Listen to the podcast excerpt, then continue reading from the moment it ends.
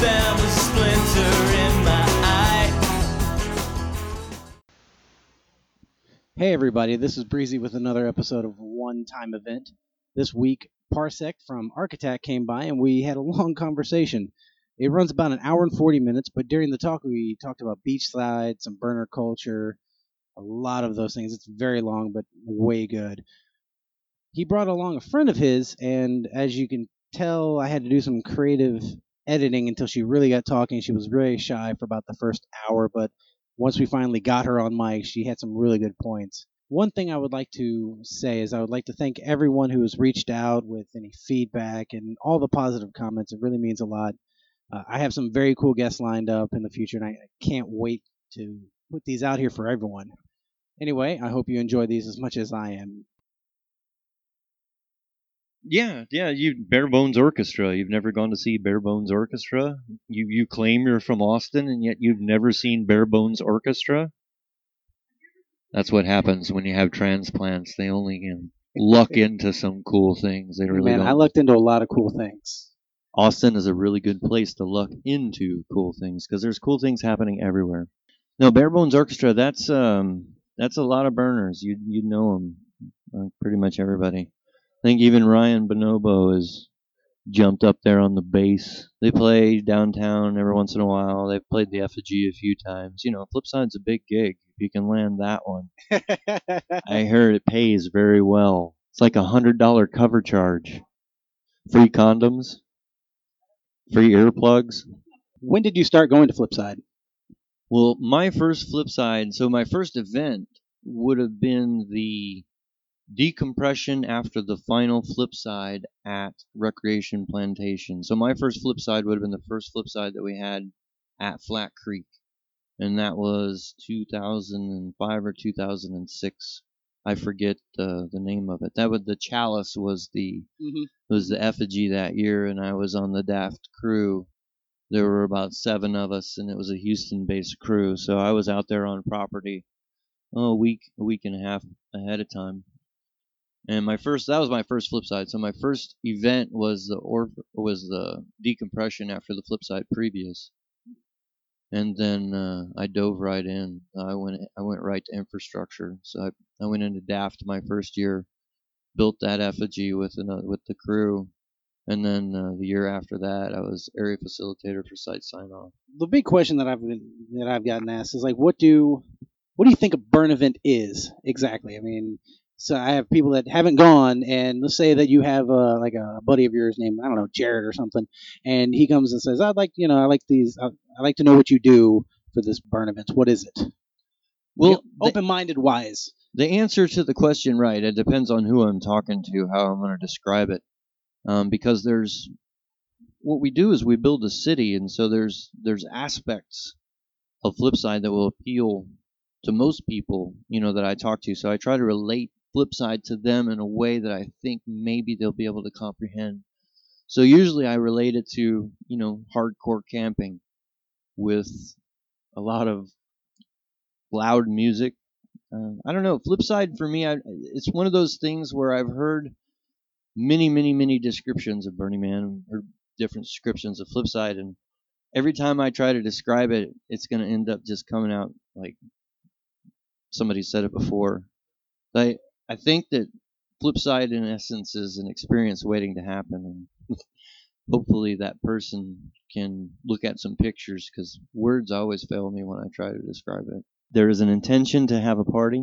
I don't really know how to describe Flipside. It's a big, incestuous family. There is definitely an intentional community aspect. So what makes a burn event? Another way that when you ask me that question, it has multiple ways, because I'm an event organizer. Sure. So definitely, yeah, you are. When I think in terms of what is a burn event, well, I think in terms of, okay, a burn event is porta potties, it's an Effigy, and a bunch of people. So insofar as infrastructure, you know, that's what a burn event is to me. You got an Effigy, and you got porta potties. And hopefully everybody can stay safe in the meantime. That's the base nuts of what makes the city go. Okay. Does the burn actually have any kind of significance to you? I mean, is it just lighting a fire? Is it a big bonfire to you? Is it something like a spiritual thing to you? For me, the burning of the effigy represents me not having to store a piece of art. I like to build things and I like to watch them burn. Is it a transformative? The burn itself for me is not transformative. For me, it's a danger. And for me, it's a clusterfuck waiting to happen. And so usually when there's a burn, I'm not like sitting there just like watching the burn. I'll watch some of the burn, but usually I'm watching the crowd or I'm on calm, you know, doing the sanctuary thing. So, I mean, my first burn was the only burn, like when I went to that decompression, that's the only burn that I really just kind of laid back and chilled out and watched. And the rest of them, well, no, I take that back. Burning Man, I didn't do crap but watch the fire. And that was pretty cool. That was a big fire. I wouldn't say that I was transformed by it. I would say that it was very hot and we backed up. But the fire's significance, like to our population, you know, it is that transformative thing. It is that thing that draws everyone together. And fire is a communal way that we gather. And it's really the earmark of a beach event. Like you don't have a beach event without some sort of campfire.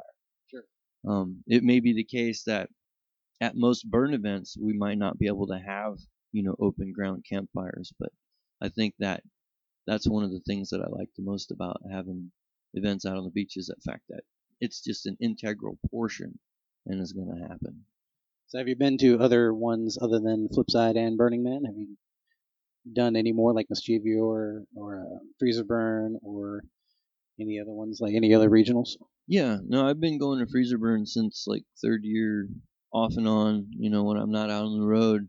I have not been to Mischievous. And I think that's it. I haven't been to any of the other regionals, and that's like one of the things that definitely would love to do, but haven't had time. Sure, definitely. With what inspired you actually to do Beachside? Regardless of what you consider what a burn event is, you know, porta potties and whatnot, I still consider Beachside to be a burn, even if it is a one-off thing that you might do next year or whatever. I still consider it. No, that was a burn. It was a burn. It was. I mean, in the general sense, when we refer to Beachside, it's a burn. Mm-hmm. In all intents and purposes and execution and trappings, it was a burn, and it felt that way. And that was the feeling that I was trying to put out there. It was like, this is a burn event. I mean, the nature of it is a little different. We're gathered for a slightly different purpose.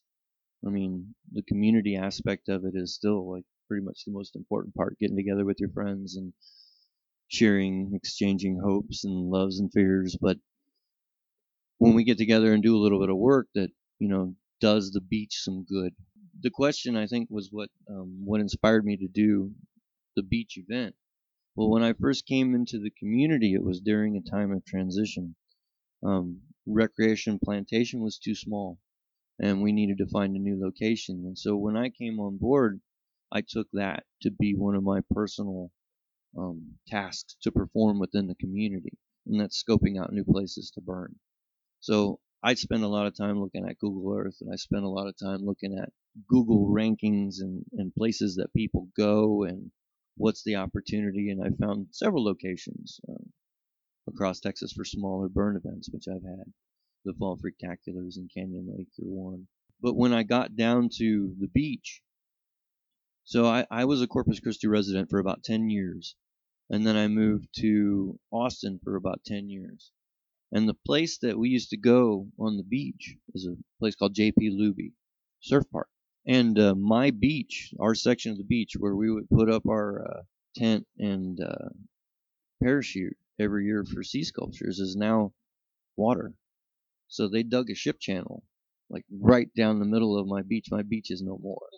It's now 80 feet deep in the middle, and it's ready for big super tankers to come through and the new Carnival Cruises, which, I mean, I don't begrudge that. I think it's a great idea for the Corpus Christi, City Corpus Christi, to do that and, you know, build their infrastructure to make them a world destination. But that was my beach. Right. So when I got back, it was like, where do we go? Where did the locals go? Well, the Renegade Beach is how I used to refer to what I now call Burner Beach. And this is... It's 4x4 access only primarily. If you know what you're doing, you can get down there in a two-wheel drive. It's not that big a deal. But people believe, you know, it's 4x4 only access. So the main bulk of people who are going out to Burner Beach are people who are going out to party and have big fires. So that already, that's two things in our favor. It's naturally the way that they're going to use the beach out there. So when we drove out the first time, we went out to a place called The Bowl. And the Bowl is the place where all the locals go to kick up their heels and make big fires. And when I went into The Bowl and I walked and I looked down and I was like, wow, this is like 280 foot deep and about 160 feet wide. So that means we can have a 20 by 20 and our flame column is just going to shoot straight up. So I was like, I looked at it and I was like, this is perfect. But man, it's a mess. Because like I said, these kids have been coming out here, what, 3 generations now. And every time they come out, you know, they're going to bring 5 or 6 pallets out there with them and pile them up in a big pile and leave all the nails and throw their beer cans and their beer bottles inside the pyre. It's the trash can, basically. So you've got like, you know, 3 generations of these trash fires that have been had out there. So what you got is about, you know, probably 3 feet deep of just layer on layer on layer of cans and nails and plastic bottles. So it's a beautiful place, but it's a mess. And so I figured, well, why not invite all of the people from our community down and just kind of sit them up in this area and let them take a look. Because I know that as soon as they see this, you know, we value the property for what the opportunity that it affords to us to come together and be a community and have a large fire.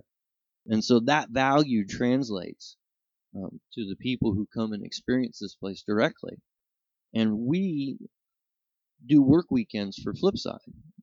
It's fairly common practice to have a few ramp-up work weekends for any event. So it's not that big of a stretch to just say, well, let's clean up while we're doing it, you know, at the same time.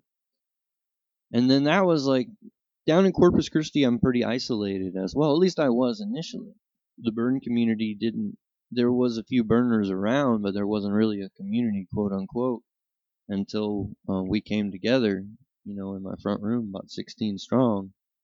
And then all of a sudden, wow, here's a burn community. Yeah, I just remember the start of it was, all right, I'm going to do this. And then, you know, now was it a week out? It was like 2,000 invites had been sent out. And, you know, there was 150 confirmed, another 150 were maybes. I mean, it went from just, yeah, I'm going to do this thing. And then it became, all right, now I got to figure out maybe we should have some food.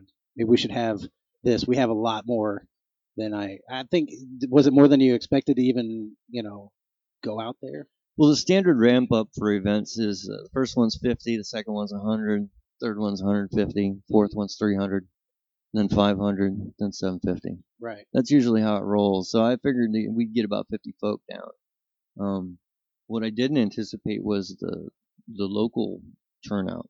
Mm-hmm. Like the local turnout was, I mean, our Austin and Dallas and Houston and Denver. You know, people came down from everywhere. Mm-hmm. And so our peak was right around that 200 folk. And that was like 4 times the people that I had anticipated. But we were very fortunate in that the folk who gathered around the banner, you know, of having this event, we had infrastructure. Mm-hmm. So, I mean, we had 2 Jennies that we didn't even tap out there. We gave away 1,500 pounds of ice to participants. And so the fact that all of those people that showed up that we hadn't anticipated, not only were we able to accommodate them, but, you know, they brought it on their own. Because, like, when we showed up, I set up the white structure with some shade on it, and we pulled up his trailer. And that sound stage that you saw was just basically all the leftover wood that we had that got thrown into a pile. Mm-hmm. So somebody, I think it was Lion, actually just, hey, let's build a soundstage. And then all of a sudden, that started on Friday. And so by Friday night, that soundstage was up and painted and decorated and had lights on it. There was no actual music coming out of it at that point. But yeah, the event, that was just basically, hey, throw some shit on the ground. And then all of a sudden, bam, there's a There's a soundstage and there's no speakers yet. I think Nate came in like Friday, but he crashed out till late. And so some of the kids actually drove into Rena Center and got a stereo system from Rena Center for like $30. Came out and hooked it up. And yeah, that's how dedicated they were. They drove all the way back into Corpus Christi and got themselves a sound system, built the stage from scratch. So, I mean... Oh, I honestly thought it was like a planned thing, really. I didn't know it was just, oh, there's some wood over there if you want. Let's do that then. I didn't think it was, yeah, I thought it, like I said, I thought it was planned. Just, oh, we're going to have this, and there we go. Not just, oh, there it is. Right, and that was one of the concerns that, you know, was given to me early on when I started plotting this. It isn't our way to provide infrastructure past porta potties and a fire, usually. There may be a greeter station, you know, a little bit of education on the way in, maybe some rangers going on. But for what I had envisioned for the beach, as I know, I came and I camped on the beach and it sucked ass. Like, it's hard. Yeah, I have a trailer and it was still kind of difficult. Yeah, you rolled in like a boss, dude. You didn't have to sweat nothing. You just cracked open the door and you were done. But with the folk who were down there on the ground in the tent, you know, we had the wind was killer. Right. 23 mile an hour sustained, which is not normal, y'all. 23 miles an hour sustained means that you had a total just driving sand at all times and it never let up. Yeah. So what I wanted to do was be able to use my experience, at least for this first one, to set up as much infrastructure as possible, kick out some food, and make sure that the people who did come down who did not know how to take care of themselves yet because they had not experienced this event under these conditions. You know, they're not falling out. So it's like, it's kind of like an extended safety thing, but at the same time, for folk who know me, they know that my barbecue is basically how I communicate with the Flipside. Like, I talk through my grill. So for me, it was second nature. I've been cooking for our hungry hippies since I came on the scene. And I don't know how many people have come up and said, yeah, you saved my life, dude. Well, it was just a thing of pickles, man. Right. You know, but hey, you need that salt and stuff. So it seemed natural to me to fall into that role, at least this time. And then knowing that security was all taken care of by my locals and all that other stuff, I was free to roam and free to dive into my art, which is cooking. I love to do it. So I noticed that you posted beforehand that you were trying to work on more like welcoming the stranger with this event. How do you feel you did with it, though? Well, I think that it couldn't have been more successful in any measure, in any way that you look at that event. I don't think that it could have been more successful. It just shredded up and down. Like, the locals, just to watch the change in the way that the locals responded to their environment by what they did with their cans and by what they did with their cigarette butts. I mean, the transformation happened, and it was interesting to talk with the local folk afterwards because what they were most surprised is the fact that there were no fights. Like, down on the beach, man, we scrap. Like, if there's a bonfire, you're going to find a fight. It's just the way it is. And to have that many locals on hand and that many out-of-towners on hand and for everyone to get along and for that basic realization that safety is possible in numbers out there on the beach, among the locals, and among the out-of-towners, because I'm sure that there were people who came with a certain amount of trepidation. Folk know the beach that I'm down on. Some people have been there from Austin, and they're aware that, hey, now this is redneck roundup out here, man. 4x4, blam, blam, yeehaw. So it took a fair amount of courage for folk to trust, you know, that I had done my homework, and that we had reasonable precautions, especially when you go and drop a bomb like, hey, we're not having any rangers at this event, right? Because welcoming the stranger is what we're going to do. And we're not going to have barriers between us and other participants. So radical self-reliance is key here. And welcoming the stranger to me, okay, so we've gotten really good at the party. We've gotten plug and play, and you can see it just in the amount of regionals that are springing up across the country and how quickly they evolve. So infrastructure, we know how it's laid out. We know what the positions need to look like. We know what the base administration is going to look like. The model has been tried and true. So I took a look at this experiment that we're all participating in and said, yeah, we've succeeded. We have succeeded in doing this thing and making what we call a burn event. And it's done. We've done that, and it's replicable. It's been replicated all over the nation and across the globe, as a matter of fact. So what's next, right? And my first event was a decompression. And the decompression event is traditionally that, where we will welcome the stranger. In L.A., it may be more of a form of a block party, or in San Francisco, it may be more the form of a block party as well. But here still is an example of where we're dovetailing in some way with what people call the default world. And for me, in my journey through transformative experience, you know, my fourth Flipside, I was like, all right, I got this, whatever. Every once in a while, I'll still get teary-eyed and such, you know, when I look at the beauty that our culture creates. But I guess I'm calloused in some ways. It's old hat. Jaded, yes. Jaded is, I think, the word. And so when I reached that point where the rate of return for my investment of time to execute an event, like I'm going to go to Flipside, burn a lot of time, make an infrastructure, all that stuff. At the end of it, you know, I feel good about what I did, but at the same time, I'm like, yeah, well, you know, it's cool I got to talk to 14 or 15 people, you know, but I was so busy doing that, what I was doing. I wanted to try and do something different. And so Beachside is more of a decompression is. I mean, it's a burn event. I mean, all the trappings and earmarks of the burn event are there, what with some differences. If you don't have a ticketed event, some people might say this isn't a burn, right? Some people might say that if you don't have greeter, you know, it's not a burn. Some people might say if you don't have rangers, you know, that's not a burn. I don't know. It felt like a burn, you know, to me.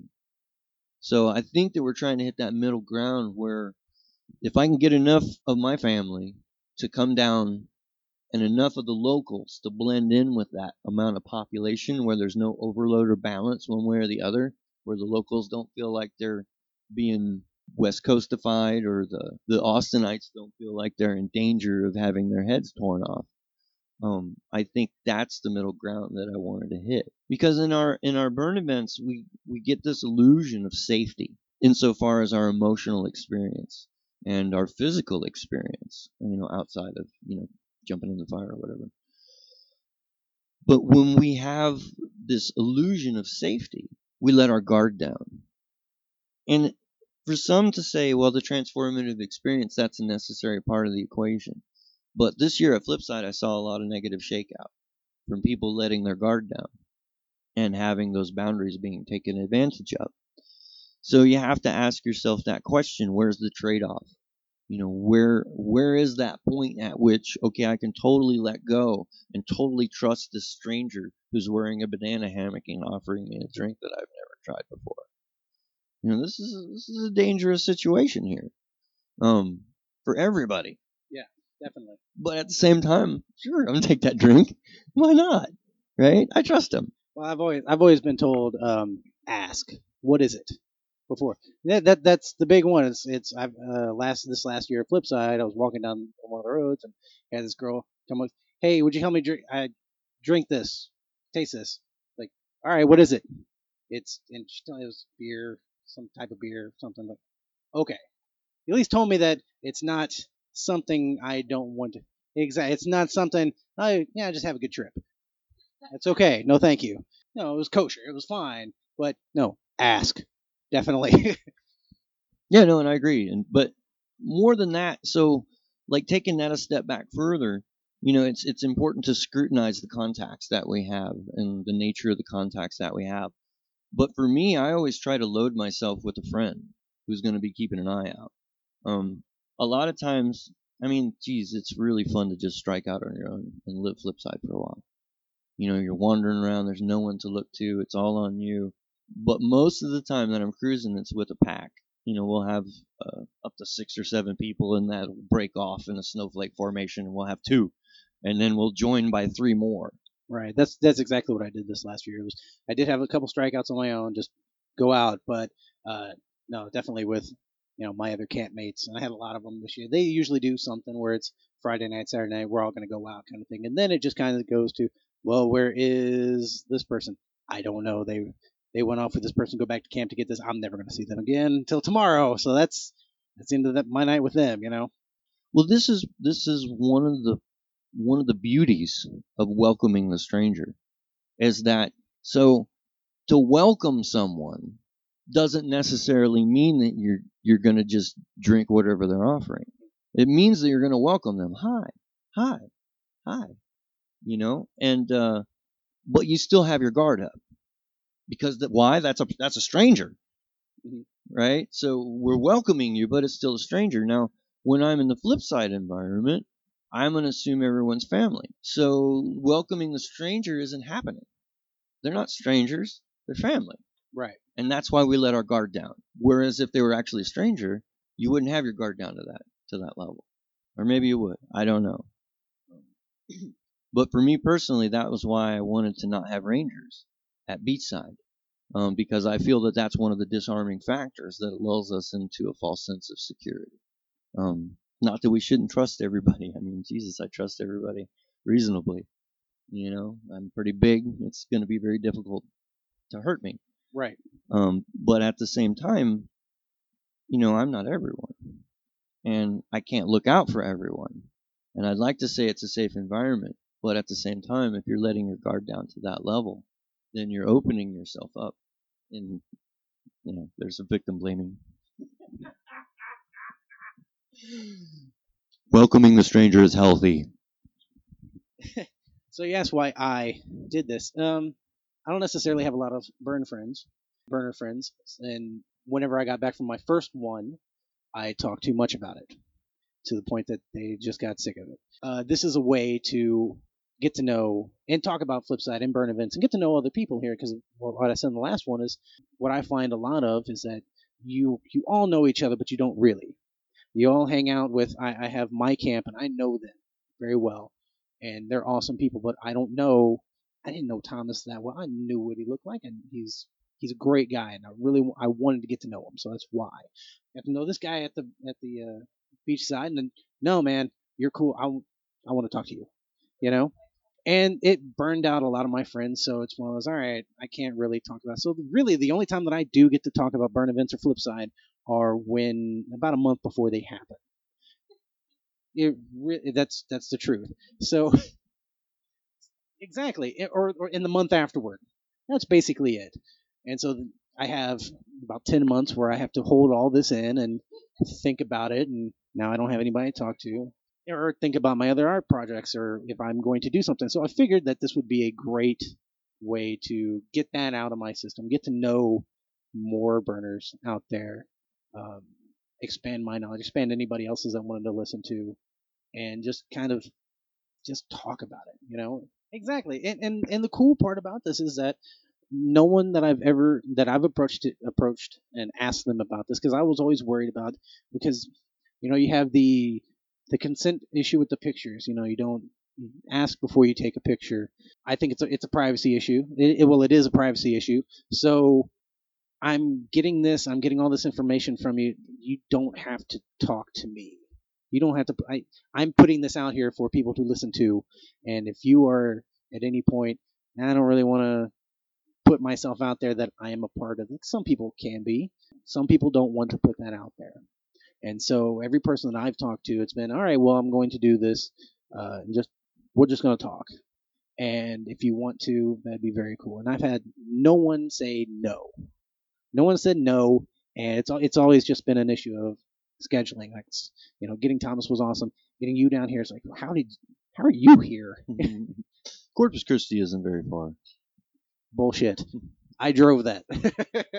That's a far drive, and I like driving. Well, we were talking sort of earlier about getting to know folk, and we're also talking during our break a little bit about our friendships relative to each other and in the community.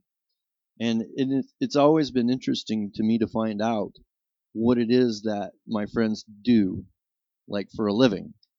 Because when we talk, we're at the burn or we're doing burn things, and work or private life really never comes up. And even in the backyard party circuit, I mean, I go 3 or 4 years, I don't know what this person does, and all of a sudden I get a LinkedIn invite. You know, and I'm like, holy shit, that's a PhD. What the space scientist? Really?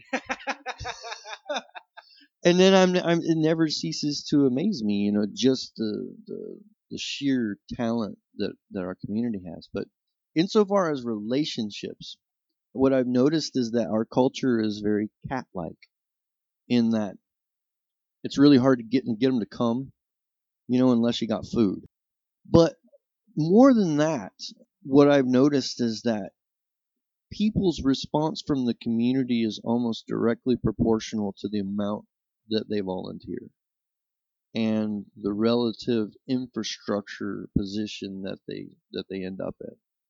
So if you've got a person who, let's say, for example, during the Flipside experience, will donate 16 hours of their time, i.e. four-hour shifts, well, they're forced to interact with all of those people that they're supporting during those volunteer hours. And so if you're greeting, yeah, you're going to get a whole lot of traffic, right? If you're rangering, you're probably going to be up in everybody's noses.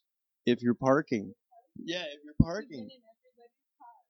Right. So the more that you volunteer, the more people see you volunteering, the more people get the opportunity to interact with you.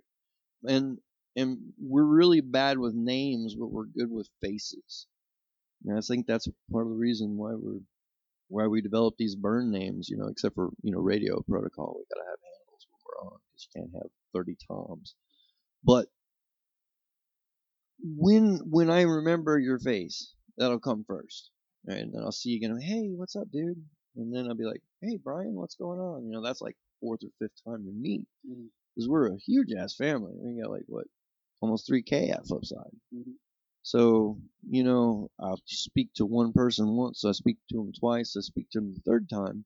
Then they've come around a couple times. And so I'll take that opportunity maybe to actually ingrain a name, you know, with that face. But it only happens in the community when you're out there and when you're working the backyard party circuit.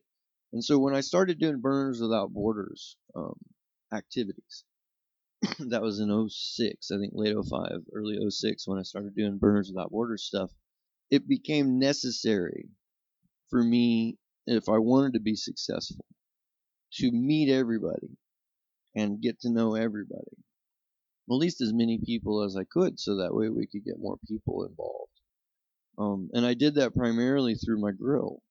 So I'd just, you know, cook. People would wander up sooner or later. Why don't you gotta be fucking vegetarian? Sorry. Next year I brought vegetarian food, you know. So I mean, it's like, but that was my means of communication, because I, like you and like Hillary here, is shy. I mean, believe it or not, you know, it's hard for me to just walk up to somebody that I don't know and say hi. Right? You feel me on that? No, I completely agree. It's one of those, coming from like even a theater background, though, you do you've done theatrical things. You know, it's very interesting that those people are, you know, that it's a different persona, really. It really is, I think, because when I go out to Flipside, whenever I want to turn it on, you know, via, you know, or even the karaoke, it's there is a straight up switch where it goes from, you know, now I'm on stage, here I am, versus now I'm off stage, I'm gonna go hang out over here. So when I started doing Burners Without Borders projects, it became necessary for me to meet many people so that we could solicit more volunteers to get involved, because early on, when we started documenting lead positions for Flipside, when we laid out the structure, and when we actually started making job descriptions for the actual lead titles, to where people could look at a thing and know what they're supposed to do without actually having being communicated to them. I mean, it still is. We do the training and all that good stuff. But once a Flipside was born as an organizational entity and was on paper and became immortal, then I was sort of like, well, what's next? Because for me, you know, I enjoy the Flipside experience. I love the Burn experience. I love going and putting on the costumes. I love being me, you know. And then it go back to work, and then I'm not, you know, well, not anymore. I'm whoever the I'm at work. I work in a lab, so nobody sees me. So I pretty much jump around and sing and do all kinds of crazy crap all day long. So I can do whatever. But the point is that there was a difference between my Flipside experience and what happened when I wasn't at Flipside. You know, people refer to this as the default world, and for me, I didn't like that. I think that's bullshit. I don't want people to ostracize me if I want to wear, you know, a puffy pirate shirt. Yeah, I like puffy pirate shirts. You know, I might want to wear it out, and I do, and fuck them anyway. But I want to be the world. I want the world to be reflective of my values. And so I like to be comfortable, but it's really hard. Like once you drive outside of Austin, all bets are off. You know, you're in the middle of Redneckville. And so what I wanted to do is change that world, or at least change the view of the people who live in that world of me to where I could be as expressive as I wanted to be. I could be a burner all the time. And I've done that. Well, that's why I don't really necessarily feel too a problem with talking about I go to Flipside, and you know, you always, like I said earlier, you know, it depends on who you're talking to, it depends on what it is, but I don't necessarily have a problem with it because I don't think there is a problem with what we do at Flipside or at any Burn event, really. And that's a mistake. What we do at Flipside is not cool. Insofar as if you were to take Texas, right? And let's take a random sample of Texas, and let's put them in a group of 8 and put them in the middle of Flipside and see if they think everything is okay. Sure. I get what you're coming from. I do.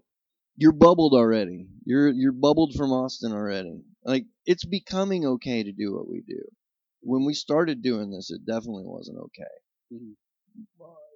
Pop media has picked up on Burning Man as the trademark and as the symbol. So from the top down, culture is responding a little bit differently to us, mm-hmm. but only here in Austin, man. Like once you get outside of Austin, nobody knows what the hell Burning Man is. Sure. No, that's one of the things I always find interesting. It's whenever I was always asked, what do? I go to Flipside. Well, what is that? Well, have you heard of Burning Man? The most response was no. And that blows my mind. It's weird. Just no? Okay. Have you been on YouTube? Have you checked this out? And it's become so much a part of what I do, which my non-burner friends are the ones that don't get it. They're just weirded out. It's like, what do you mean? Why aren't you? What do you mean you're doing this?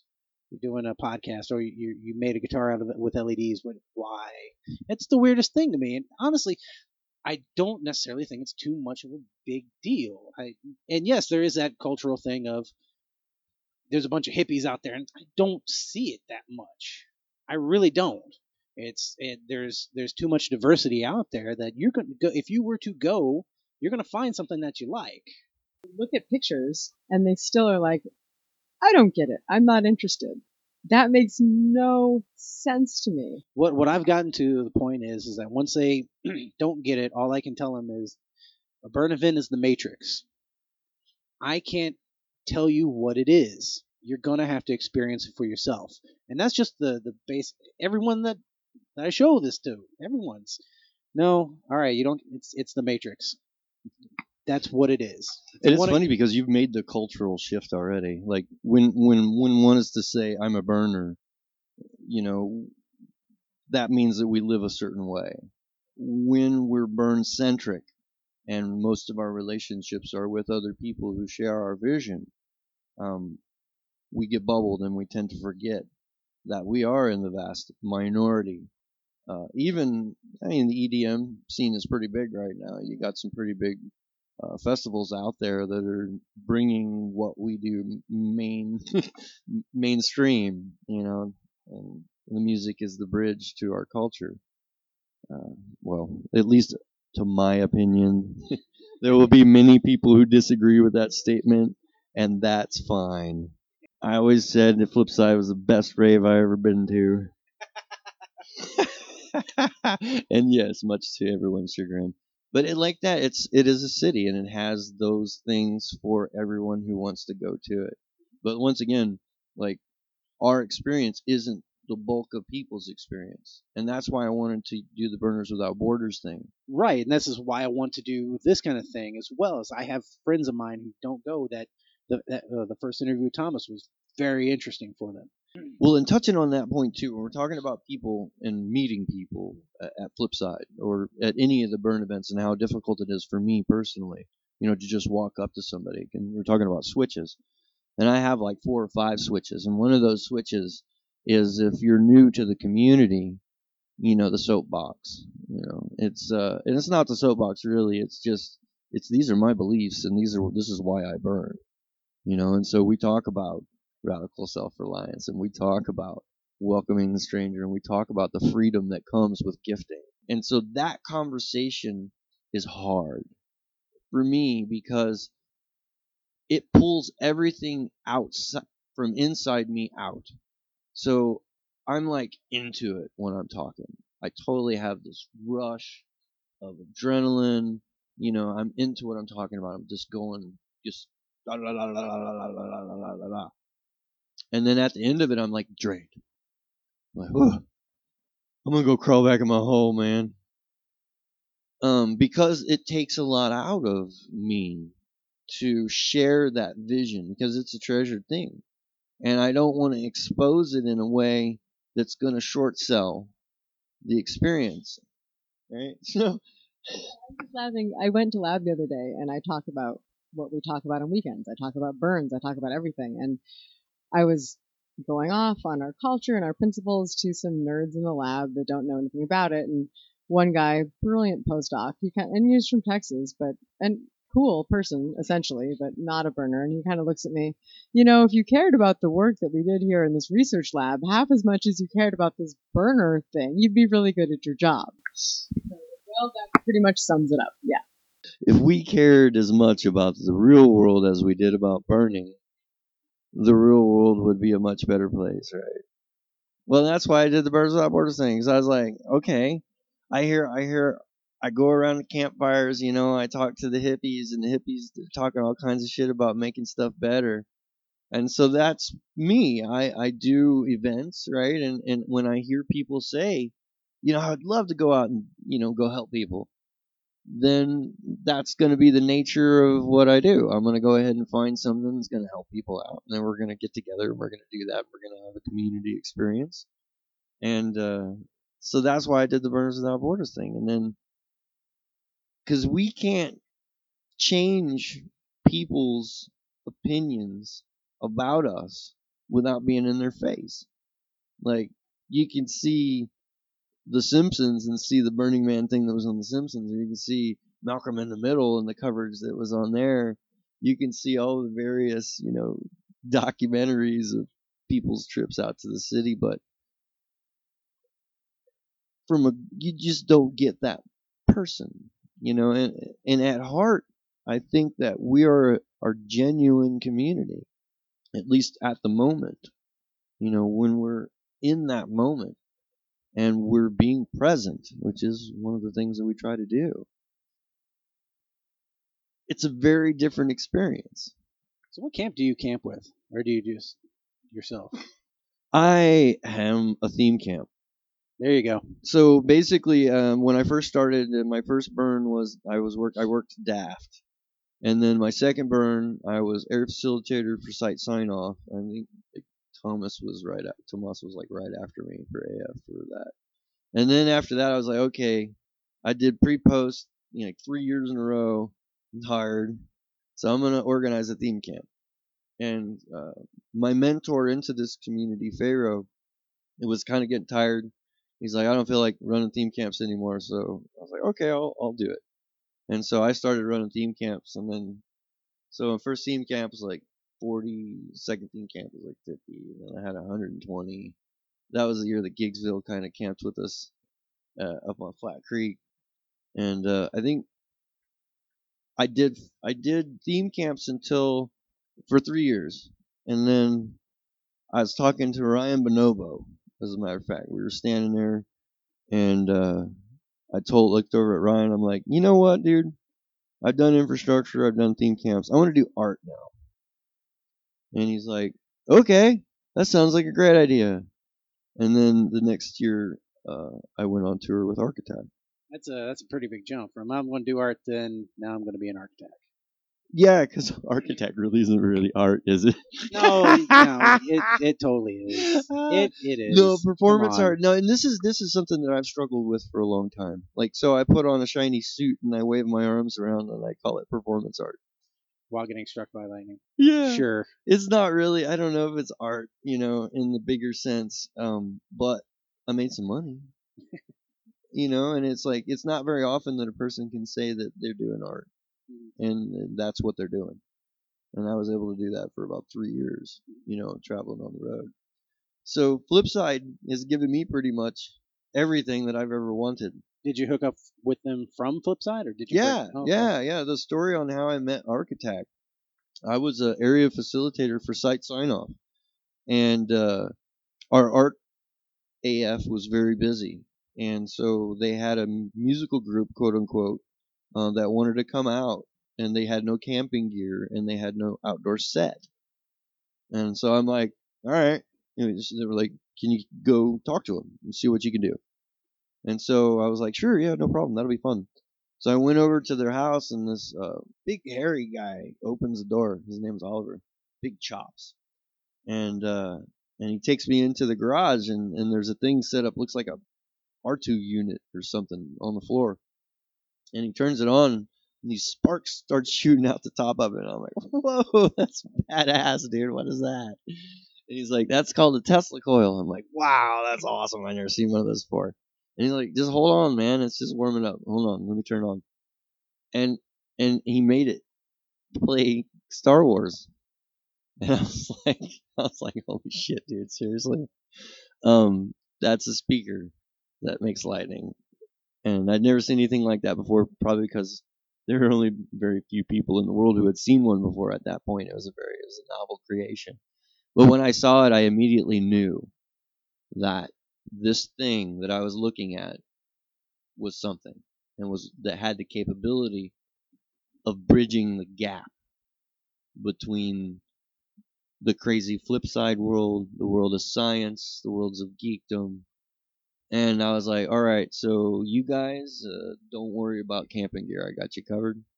And let's how does this thing work? Right? So I want to build a set, right? I'm going to help them build a set. How does this thing work? I asked Oliver, and Oliver's like, just go Google it. And so I was like, I did. So that's what I did. I went home and I Googled Tesla coil. I figured out, the basic principle of the electricity aspect of it. And then I built the piece. Well, I didn't build it. It was Oliver built most of it. I just kind of stood there pointing and grunting, but came up with the idea to put up some scaffolding. And then, that scaffolding would be conductive. It's metal. And then use wood cross brace, to isolate each one of the coils from the scaffolding. And it turned out that I could sit on top of it. So I did that, and it was very fun. And then I stood up during one of the performances, and everybody just went insane. And I was like, oh, shit. Look what just happened. All of a sudden, it went from an installation to a show. Well, it was a show already, but they just went crazy. And so I knew that somehow I added to this, or I had the capability of being a benefit to the crew.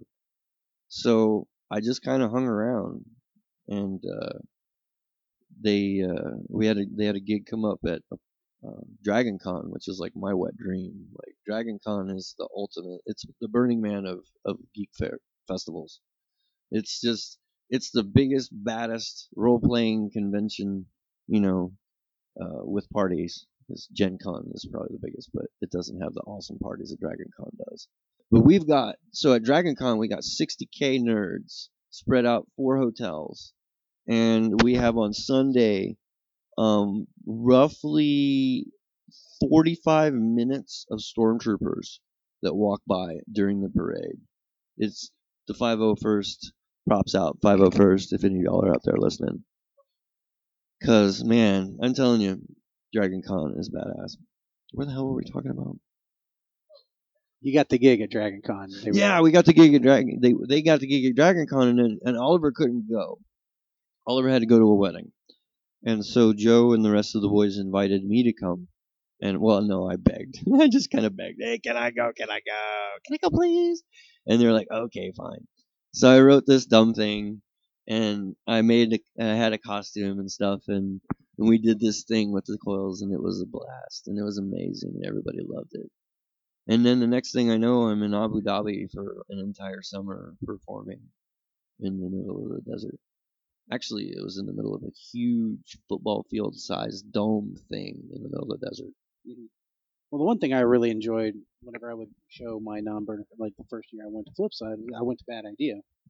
And just to try and give them any kind of a taste of what was there, and Architect was there. And it's one of those, my crappy little video camera. No, I'm not going to get to that. Let's look up Architect. Oh, it's these guys. These guys were there. Check it out. You know, and that gave them a little sense of, you're not going to see that live. Really anywhere. Not in Austin. You're going to see it in Austin. You can't get a gig here to save our ass. But that was a key to showing them somewhat of, look at the cool shit that's here. You're not going to see that pretty much anywhere but the internet, maybe, and television when it's on. Well, I appreciate that. That's pretty awesome. I mean, the boys really need to know, you know, how much those Tesla coils have shaped a lot of people's Flipside experience. No, they have. And it's been a real bummer that you get there and there's no Architect. What? There's no. Oh man, that's a bummer. And it's always the hope. It's always the hope that maybe they'll be back. You know, that for the past couple years, like, well, it would be cool if they were there. And it's not going to define the experience. But it's just going to enhance it. It shaped that one because that was a hell of a time. You know, especially when it's the first time you get to see it, and by the way, that was the last time you're going to see that, you know. Maybe not. Oh no, I think next year the plan is to come big. That's gonna be awesome. Yeah, well, yeah, no, it's gonna be awesome, and I think that when we finally get locked into it, we'll go ahead and we'll have a fundraising site where people will be able to donate to bring the coils out, defray the generator cost and the cost of fuel and all that stuff. I don't think that's going to be very much of a problem. Yeah, no, I'm hoping. Our family is very generous, especially when it comes to blinky lights. And the Tesla coils are pretty much a caliber of their own blinky light wise. Mm-hmm. I mean, there's nothing that I would rather do in the general sense than just play with the Tesla coils. I just love to do it. Sure. And that's one thing I love about going to these events, that you'll see stuff that you don't get to anywhere else, and it's only going to be for that time. They had the very big concrete ball pendulum that was there that year. Not seen that since, but it was awesome. You know, this last year they had the pool tables that were on the ground. And, you know, you had the lighthouse.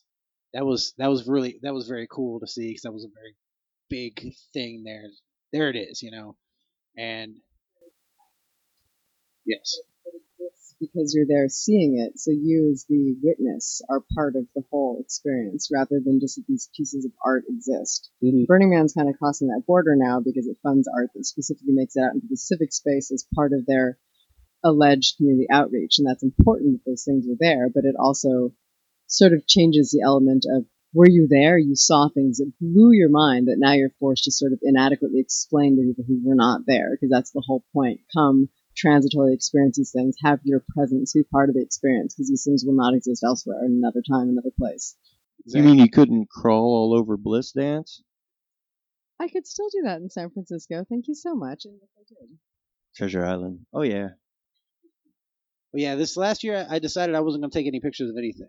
I think I'm better for it. This is my experience. It's gonna stay with me, and I know to us. I'm also not that much of a picture taker anyway. We've got some really awesome photographers in the community that I trust to capture most of the things that I wanted to see. Exactly. And coming back from and seeing all the cool stuff I didn't get to see, it was like, oh, there's that thing that I saw. That was awesome.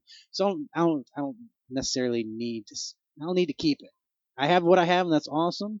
And anything that I do bring of my own personal art, I have pictures of, and that's because it's mine.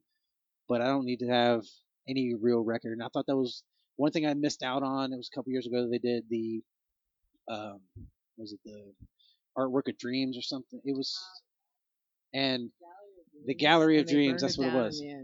Yeah, I never actually went to go see it.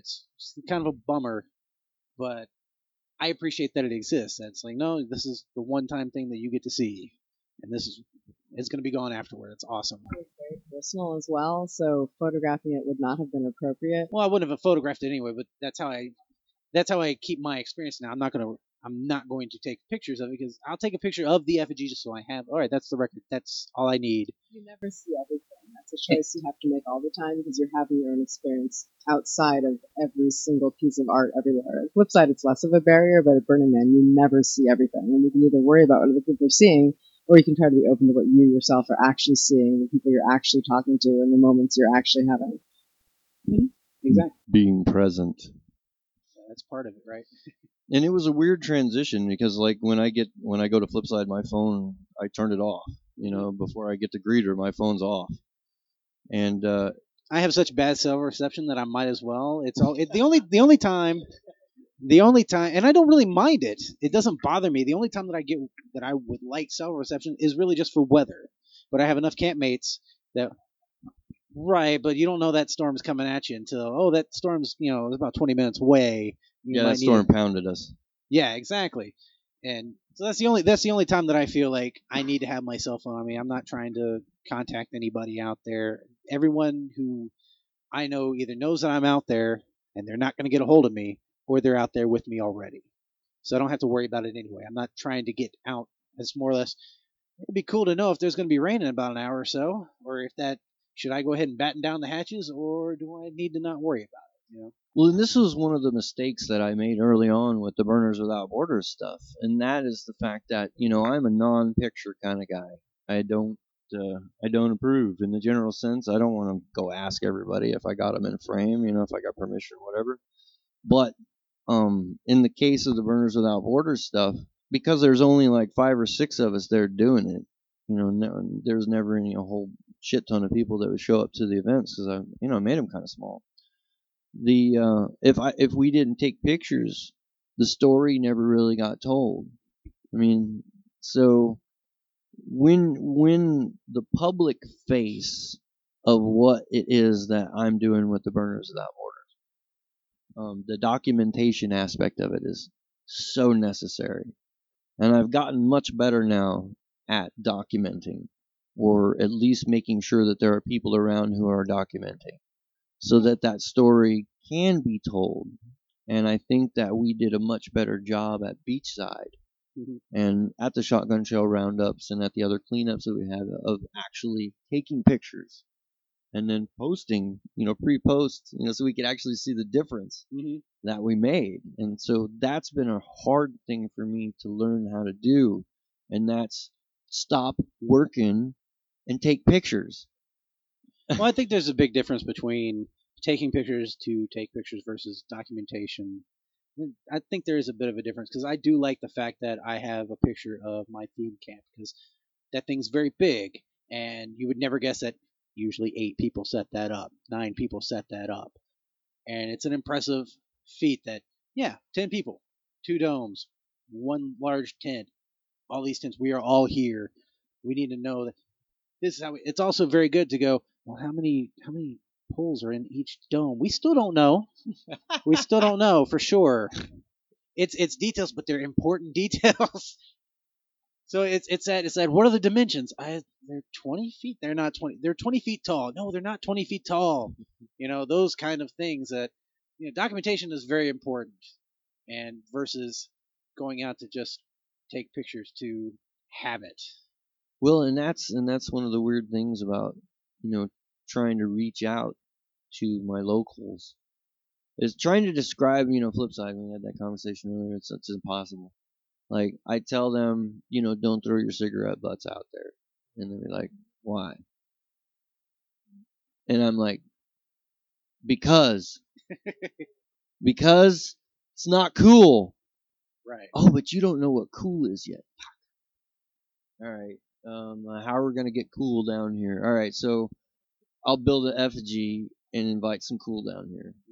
And so then when they saw the cool, then they were like, oh, you mean if I don't flip my cigarette butts out, there'll be people spinning fire with LED hula hoops and stuff running around? You mean if we clean up this glass, there'll be people spinning fire? Yeah. Exactly. Right. So the more people that, you know, we can acculturate in that way, and the cleaner we can keep that beach, the more habitable a place that we'll have. And we've, as long as that beach stays 4-wheel drive accessible only, until they bring scrapers out. So I'm trying to keep Nueces County out of there. That will be our beach, because that slush on the way in is enough to scare most people. They won't drive through it. It was pretty scary come out. Yeah, you know that first 50-yard strip that I'm talking about. Yeah. And that was it was scary the entire time, honestly. It really was. I was, when you were like, oh yeah, park right here. All right, I'll right here. All right. Feels very dusty here. It was scary. And that's a no sand driving experience. So if you're listening to this and you intend on coming down to Beachside, I have one tip for you.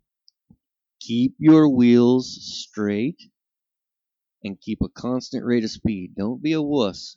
You got to get up on it. You got to get you're going to use momentum to plow through that slush. And any angle you put those tires on is going to dig you in. So let's say, for example, I didn't handle it well, and now I think I'm going to get stuck, right? Stop your car. Don't try and back up. Don't put it in reverse. Just get out of your vehicle. We'll be along fairly shortly to get you out.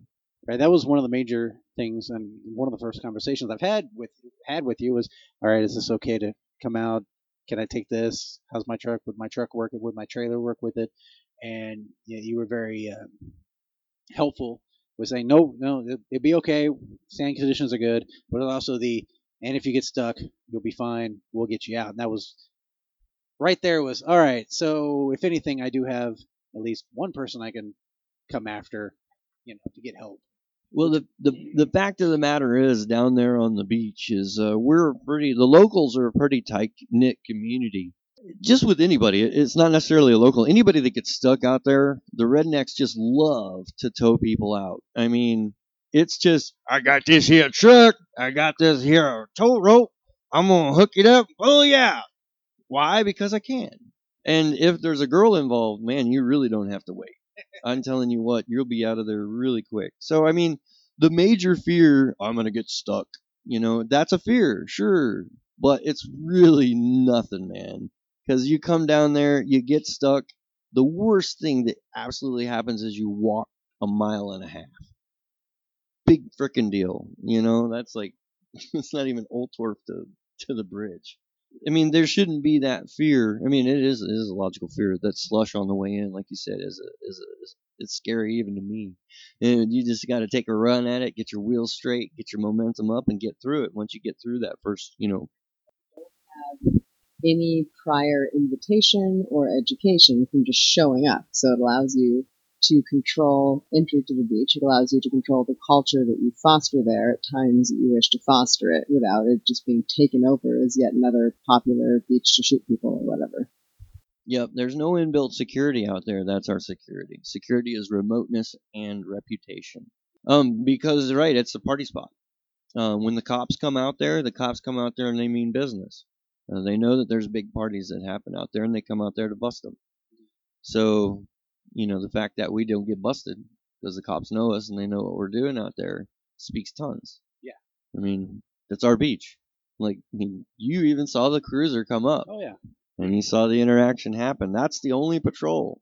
Those two officers, those two dudes right there, those are the only dudes that we have to help us. And they know me by name. Okay, there you go. Yeah. So, I mean, we're not in danger. Well, I mean, we're in danger wherever you're at. You know what I mean? It's Texas. But between me and you, man, I go out to J.P. Luby, and this is our heavily populated beach. And I don't feel safe. Like, it's gangbangers from Houston, gangbangers from San Antonio. I mean, it's the thump, lowrider crowd out there. And I feel much safer with the rednecks, you know, in the 4x4s. So, I don't know. I think if we can just clean that beach up, I think it's definitely, I mean, it's Burner Beach. It is what it is. It's a process that you're getting. It's doing very well. From what I've seen, you know, with the news and whatnot coming out there. And, hey, man, you were on television. Good on you. Again. Well, and that was an interesting thing because it had nothing to do with the Tesla coil. It had nothing to do with Arc Attack. It had everything to do with doing public work. There's a political issue that's going on right now with Burner Beach. And Burner Beach is prime real estate. The property itself is basically the demarcation of where the suburban sprawl has stopped. There's a Schlitterbahn that has gone in on North Padre Island within, 4 miles of where our event site is. The houses have been creeping out south for a very long time, and they stop right on the Clayburgh County line. Because that GLO property is a buffer between that spread and where we're at. So it's just a matter of time before that whole area is, parted out. Initially, the Nature Conservancy, which is a nonprofit group, was staged to take over that property and then turn it over to the Padre Island National Seashore. And that deal fell through shortly after I started working with the General Land Office, the Nature Conservancy, and the Seashore. That thing was going to happen. And it fell by the wayside, and I was really, really glad because the plans were, I mean, you saw the bowl. The rednecks take their 4x4s back in there and they go romping around. And it's a lot of fun to watch the kids take their 4x4s out there in the dunes. It's illegal as shit. But it's not. The culture of use is that is legal and it's expected behavior. So this section of Wild Coast really is Texas, as I envision it should be, where it's a little redneck playground, where there are no laws, where we are our own bosses. There's radical self-reliance, and there's very few places that I like to go that are like that because everything's been settled. So the freedom that this section of beach represents to me is being threatened right now. It's being threatened by the feds from the seashore, and it's being threatened by Nueces County. And Nueces County wants to purchase this property from the Texas General Land Office. And technically they can't, unless the GLO defaults on the agreement that they have with the Fed.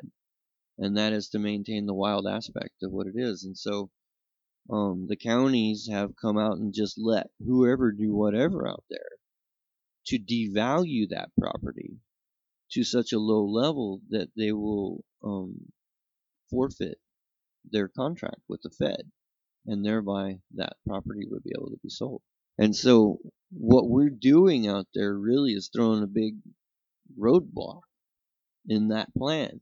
It's kind of weird to say that, one dude can just totally stop two major government entities by cleaning up some trash. But that's exactly what's going on right now.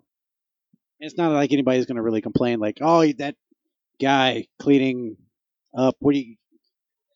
Yeah, that's pretty bad PR to go, that guy cleaning up that beach, I wish I could stop him. You can't really say that. Well, and this is the defense that I have against the world. If you're doing the right thing, and you're doing it in the right way, and hopefully for the right reasons, then there's not much that you can gainsay that. So I try to do those things as often as I can, so as to be unassailable, I guess is a good word. Can you say, well, people talk shit from the sidelines all the time, and their opinion is valid. you know, by default, everyone's opinion is valid, but it's an opinion. And I'm a dude who's actually out there doing this work. I was talking to an ecologist, and I baited him into attacking the 4x4 track. And he was saying what a horrible ecological disaster this 4x4 track is. And I was like, have you ever walked out there on it, dude? And he's like, no. I said, well, here, let me tell you what I did, right? I walked on that track. I sectioned off a 10x10 section on either side of that track. I took a loose count of the flora and fauna and the bugs that I found. And then I went over to the seashore to some pristine area, and I did a similar count. And what I found was that the diversity is similar. There's no difference in between my parses. Granted, my N was low. I did a small sample. But I'm just doing an ad hoc measure to see whether or not the environmental impact to the surrounding area by this use of this 4x4 track is as devastating as this ecologist is saying, right? And because I want to agree with him. I'm green, you know. I don't want to do things that are going to just totally trash the environment. But at the same time, me as a person, when I look out there, as a scientist even, I can look and see, yeah, there's freaking just as many coyotes and rattlesnakes out there as there are anywhere else. So what harm is really being done by this use? Well, there is no real harm that's being done by this use. Are there people getting hurt while they're out there on the 4x4 track? Sure. But do the ambulances come out there? No. Right? There are no services. There's nobody coming for you, man. All told, how much does it cost the county to maintain this? Nothing. Nobody's maintaining shit. So I really don't think that there's any need to change anything out there except for remove the trash. The culture of use has to change. The way that we use the land has to change. The activities on it, them going out there and shooting their shotguns and shooting their automatic weapons, driving their 4x4s up around in the dunes, I fully support those activities. I support their freedom to engage in those activities. I don't have a gun or anything like that. I will shoot one, that's fun, but it's not a behavior that I'll go out of my way for. But I will go and clean up the mess that they make to help them preserve the right or opportunity to continue to do that into the future, until such a time as they learn to pick up their own crap. I'm willing to take that because I value Beachside, and I value that piece of property and the freedom that it represents to me. Because, like, that's what I got from Flipside. Freedom. Gifting, right? Not feeling any reciprocity norm. When I gift, I don't expect anything back. Sure. That's freedom. Being radically self-reliant. That means I have everything that I need. That means freedom, right? Welcoming the stranger. This is freedom. You can't do these things without being free. So for me, Flipside is, you know, freedom, the ultimate sense of freedom. I can walk around with my cracker, I can walk around with my bong, and I can do whatever. And the sheriff rolls by in his golf cart. True story. I was walking around with cracker, sheriff walked by in his golf cart, and nobody says shit. That's freedom to me, to radically self-express, to express my way in a way, to be me as I want to be. And I can do that at Burner Beach, and I can do that probably at Mischievous if I went there too. You should totally go to Mischievous. Yeah, well, that's what I'm saying. This is we bring freedom with us by our behavior, and so that freedom is the thing that I want to share with the rest of the world, with the default world. If there's something that I can give to everyone out there, it's the gift of freedom, the gift of being able to not expect shit from anybody because your theme camp has failed you so many times. The gift of community. Gift of community. Well, I mean, you're giving people in Corpus who ordinarily would not necessarily bond together. They might fight on the beach, or they might belong to a church when they're older, but you're giving them a sense of community now, a sense of relying on each other through individual, invisible means of a shared culture that they didn't necessarily know they had. No, you're absolutely right. The gift of family. I guess is another way to put it. But I do want to say that they do have a culture and that they do interact in a certain way. And I am not going to make a moral judgment insofar as if they fight and that's the way that they interact. And my bros down there are rough and tumble. They'll go to blows, they fight each other, they roll around on the ground, and then later on, they're hugging each other and they're having a beer and it's no big deal. No. You talk so much into the microphone, and I don't think anybody's really heard that much, because I might have to edit a lot of it down. It's not going to make me happy. You realize I have to go through all of this. I have to listen to it again. Not that I'm going to be mad about it, but I do have to listen to it all again, and I'm going to have to go, oh, man, I can't hear you. But earlier you had used the phrase intentional community, and so it got me to thinking. I mean, it's a good buzzword. I like the sound of it. It's got a nice ring to it. Well, that's why I wanted you to explain it to me, because when you say intentional community, it's just, we do go out there and we have a purpose. We're burning, but what more did you mean by that?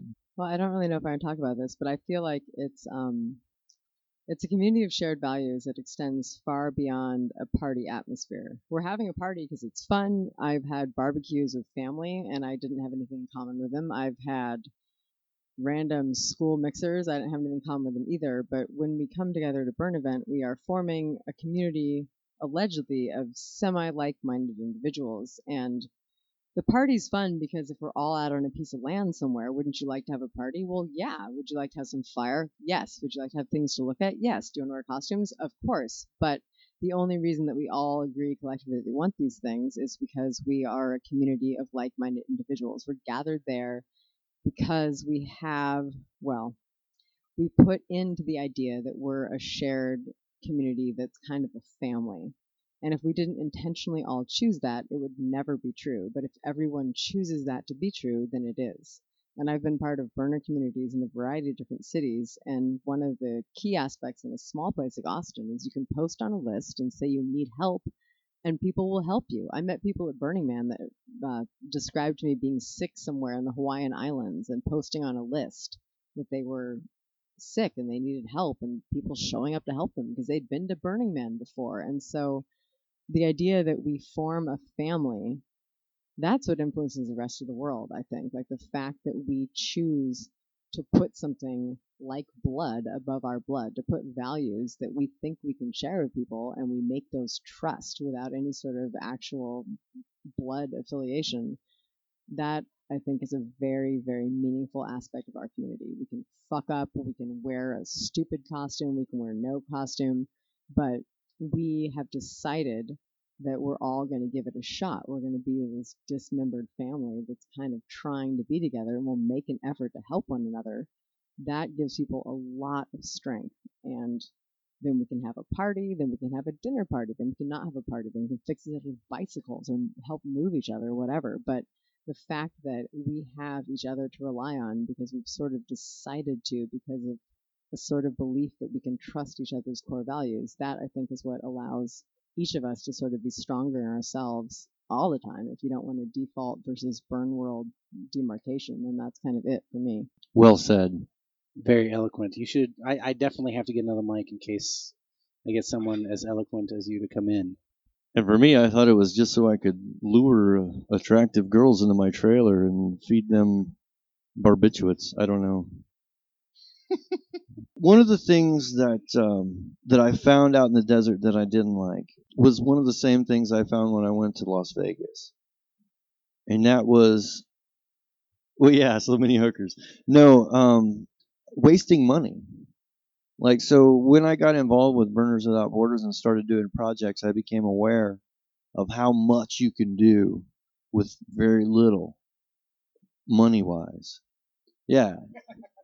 And so when I go out, to the Big Burn and I look around and, I'm amazed. It's amazing. It's bigger than life. It's everything that you want to be. And that's basically what I see when I look out there is just a lot of waste and self-celebration. That's my stuff. It doesn't apply to anyone that takes anything out there. That's just what I look at when I see, because I see the potential with that one art project right there. I could totally renovate Burner Beach right? I could totally put in all the infrastructure that's needed to gather the trash, and it would be done. But go have your fun. All right. I just want to say a little thing about that, which is that some of the more expensive quasi-burn events, like I was at Priceless recently, and you can see a very expensive bleeding edge of technology, but it's kind of cool because it's driving technology in atypical situations, like, you know, a lot of Kinect leaf technology that I saw performed during a DJ set. Very expensive, very cool. A lot of these weird fiber optic flowers. There's a lot of toys out there that are really expensive, and the whole thing could be established with just as much culture and fun and love with way less of a dollar amount. But some of these toys are actually driving really kind of important bleeding edge interfaces between technology and art and humanity, and that's awesome. But when that becomes a predominant thing, in fact, when I was at this particular event, I kept saying, I can't wait to get back to Texas where we kind of, you know, wood glue some shit together and make a great party ourselves about every single thing and every person's jewelry costing more than my annual income. But there is something about the application of technology and people pushing that technological edge for artistic purposes that is very slick. But, I mean, on the whole, it repulses me in general. There's not something without value there. It's a kind of fine line. Anyway, sorry. I get what you're getting at. And I understand. However, as someone who has sunk a lot of money into an art project, I understand that the money that I used was probably not the smartest amount of money that I should have used. Well, it's the... Like, I brought an LED guitar to Bandersnatch. I made a guitar, $440. What do you mean? It was a standard size guitar, and I put 444 LEDs into it. And it is super cool. And it is super expensive. I still have it in there. But, you know, I understand that that's a lot of, for me, a lot of money. That was like $1,500 total. These are like the hand of God. How many dollars of fossil fuels does that thing burn? Well, I guess it's not fossil fuels. How many? You had to put propane dollars per hour on a lot of this stuff, and you carted it all out there. And then you start to see, oh, your billion propane tanks out here. I think that's more. Maybe it's a scalability issue. Temple 2012. Like a scalability issue. Well, I mean. But the thing with that, it was a good chunk of money that I put into this guitar. It was a big chunk of money that I put into it, but I had a blast doing it. It taught me a lot of things. And granted, yeah, that money could totally have been used for, I don't know, 10 tickets.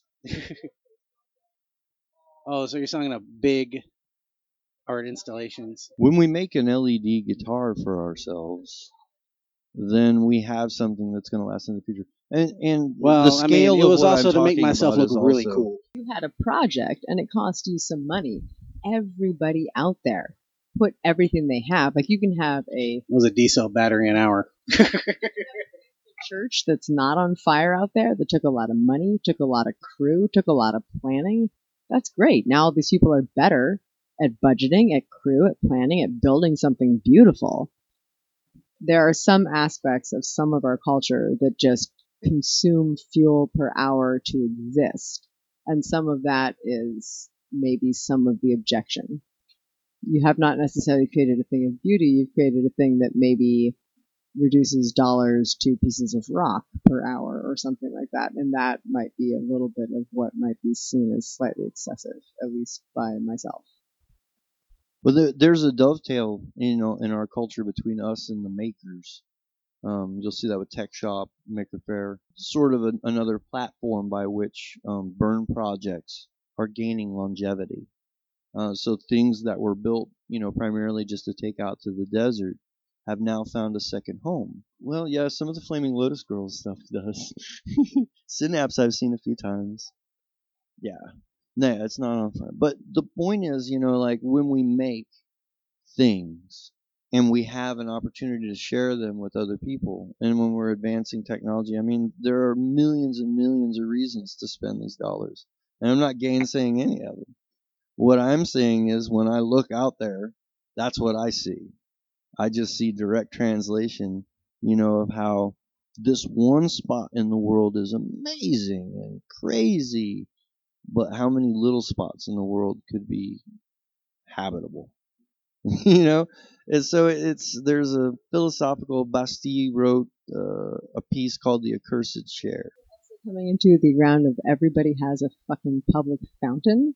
And in today's days of water wars, Texas, billions of public fountains are probably worse than anything that like PyR2 or Flaming Lotus Girls has ever done, which is why most of our fountains are off. But realistically, we criticize our own culture, but we don't necessarily look back at like the Stanford shopping mall that I grew up at with 18,000 flower beds and about 40,000 fountains. So I will say that, even though I'm critical still.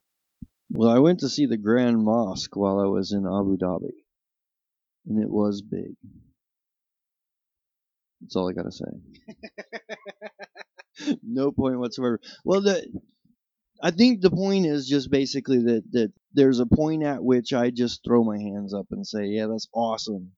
But when I see the party eat potential labor that could change the way that we operate in the real world where we live, you know, the opportunity for that watering down is now. And so instead of focusing on making it bigger, faster, stronger, better, what we need to do is put the brakes on and focus on how we can shift this new money, 5,000 people, 3,000 people, into community projects that actually benefit the places around where we execute our events, so that the local populace where we're squatting is benefiting directly, not just because we're buying stuff from their stores, but because we're maintaining the roads on the way in. We adopt those highways. We do public works in the counties. I mean, there's a lot of different ways that we as a group can legitimize that which we do in the eyes of the little old lady who's the one who's going to call the cops if she ever decides to. Well, it seems like with how Flipside operates with there's a lot of, it seems like there's a lot of fluidity with where they're going to be at. And that might be a little more difficult to go, well, we're going to pump a lot of money into this area, or this land, put 10,000 man hours into this area, and then, oh, now we're not going to be there next year. We're going to be in a different place altogether. And it seems like a big... No, we do that. We sink those hours into that property, but that benefits the property owner, right? That dude owns that property. And we have done a lot of work shaping that property. And separate from the community, though, nobody will really embrace it. And I didn't mean to sound like I was apologizing for Burning Man. Fountains are terrible. We don't want to be that model either. We don't want to be the model of we have wealth, so we choose to turn it into water fountains or fire fountains. We want to be like, well, we have this wealth, and we choose to actually spread it out in a little better way than just gratifying the people shopping at Bloomingdale's. Well, and for me, I always looked around and I always thought to myself, why is it the case that we're not welcome?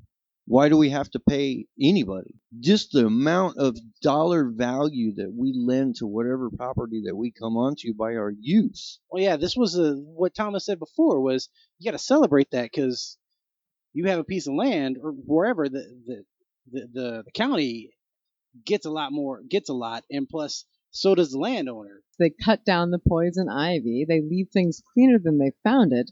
And they care about the land they're standing on. You could have a million festivals out there that would not, but we do. Well, I was privy to seeing the land after one of the raves that was out there in comparison to how Flipside has it out there. Way different. Just I would be upset with the amount of stuff that was actually left on the property versus what we leave on the property. And this is why we have Burner Beach. That very same reason. It's always been my thought that we should be able to do what we want to do and people should welcome us. And that the only barrier that we need is our inherent craziness. People look at our infrastructure and they just don't even come.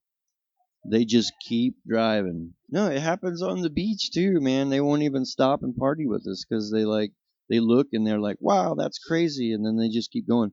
Sometimes they'll stop and ask, but very rarely will they just totally just drop in. And that was confirmed by the police officer that I talked to. Like, right, no, and we will and they will, but you just got to show up enough times. Then after the third time they've seen us out there, then they might stop in and say something. They'll know someone that knows someone who's already been there and done that, and then they'll feel more comfortable. So it's just a matter of acculturation over time, and it takes patience. And it takes risk. If you're giving good product, Girl Scouts, we hate people knocking on our door, but the cookies are good. So that was my just basic conception. I was like, well, if I want to do this, or if we want to do this, there should be a venue where just what we do is enough value to substantiate the use of that land. And Burner Beach is a perfect example of the case where this is absolutely true. And it sucks that, we got to kind of go to the Detroit of beaches to have that freedom that we want. And I admit that we've been very fortunate in the relationship that we've been able to develop with the property owner and the political situation that's going on right now. Everything is favorable, and the stars are in alignment to do what we're doing and be accepted and venerated, for having a burn on the beach.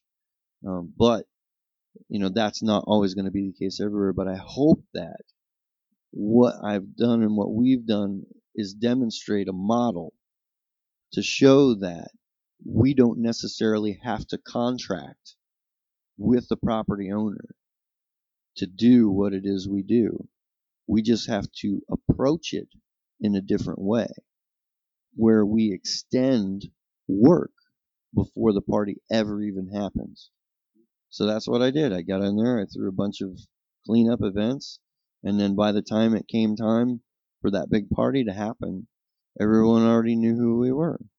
And then when the cops did show up, they were there to check and make sure that we were okay. And that's pretty cool. We didn't have to pay them to do that. We didn't have to pay them to sit outside and wait and keep people away. Actually, they actively went down the beach and busted other parties. They were out there to bust parties. That's why they came by. But they didn't bust ours. But they did bust the one that was the next one down. And that totally stopped the flow. There's only one way to get to Burner Beach, and that's from Access Road 6. And Access Road 7, too, technically, but it's just slush all the way. So if they pinch down there on the other end, we got no traffic. And that's what happened that whole weekend. We had no traffic. And that's because the parties got busted by the cops on the other end. Situation to show what burners can do, because most of the situations where we are, it's about a pristine wilderness or some sort of private property, and all we can do is mess it up. And so we're in a constant situation of justifying. Do we mess it up less than Raves? Do we mess up, the priceless Beldentown property less than Bounce Festival that doesn't have an LNT possibility?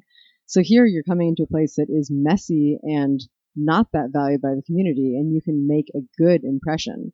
And that has way more of an opportunity to sell burner culture than a situation where we're constantly fighting against, can we go onto private property or Indian land or whatever and not mess it up to an extent that we're allowed to keep staying there? Because that's usually the kind of defensive position that we're in almost every other environment that we're in. But in the beach, you are actually able to be the first positive impact, and that is way more of a cultural sell for us, I think. Well, my first attempt, when I first decided to go do this, I went down to the National Seashore, and that's federal property, it's federal land, and I went and I wrote, 50-page document, basically all our standard operating procedures, organizational structure, intentions, and all this other stuff, and I went into this meeting, and these dudes were like, Stonewall when I walked in, and arms crossed across the chest, and I could feel the sense, I just knew.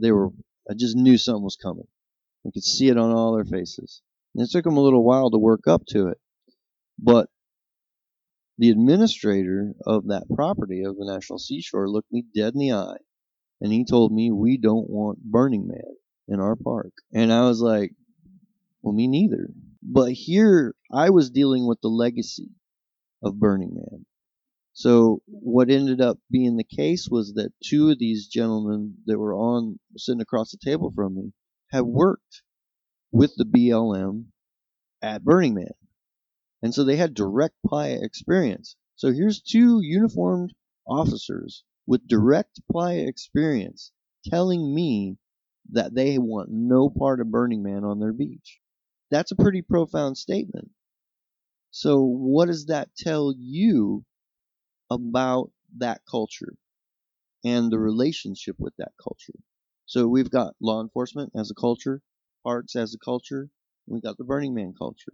We might want to think that that's a good relationship, but it's not, right? And I had to deal with the fallout of Burning Man's failure to work hand in hand for the right reasons with law enforcement. And so my initial foray into trying to legitimize burn culture in Corpus Christi was thwarted because of Burning Man, the very thing that brought me there in the first place. It turned out to be a blessing in disguise because they referred me to the GLO property that we've adopted to say that here's a place where nobody's going to care. You go be Burning Man all you want to out there. It was ironic because at the time when I was talking to them, they were going to be taking control of this property later on down the line. That was before the deal fell by the wayside. So basically, I'm looking at my future in the face, already knowing that they don't want me there, and or that they don't want us there as Burning Man or whatever. And knowing that 5 years down the road, now they're going to own the property, you know, that we're going to go and sink all this time into. But did that stop me? No. It was dirty. I was there to pick up freaking trash, dude. That was my job. I was like, hey, I want to come and bring a bunch of people and we're going to pick up trash on the beach.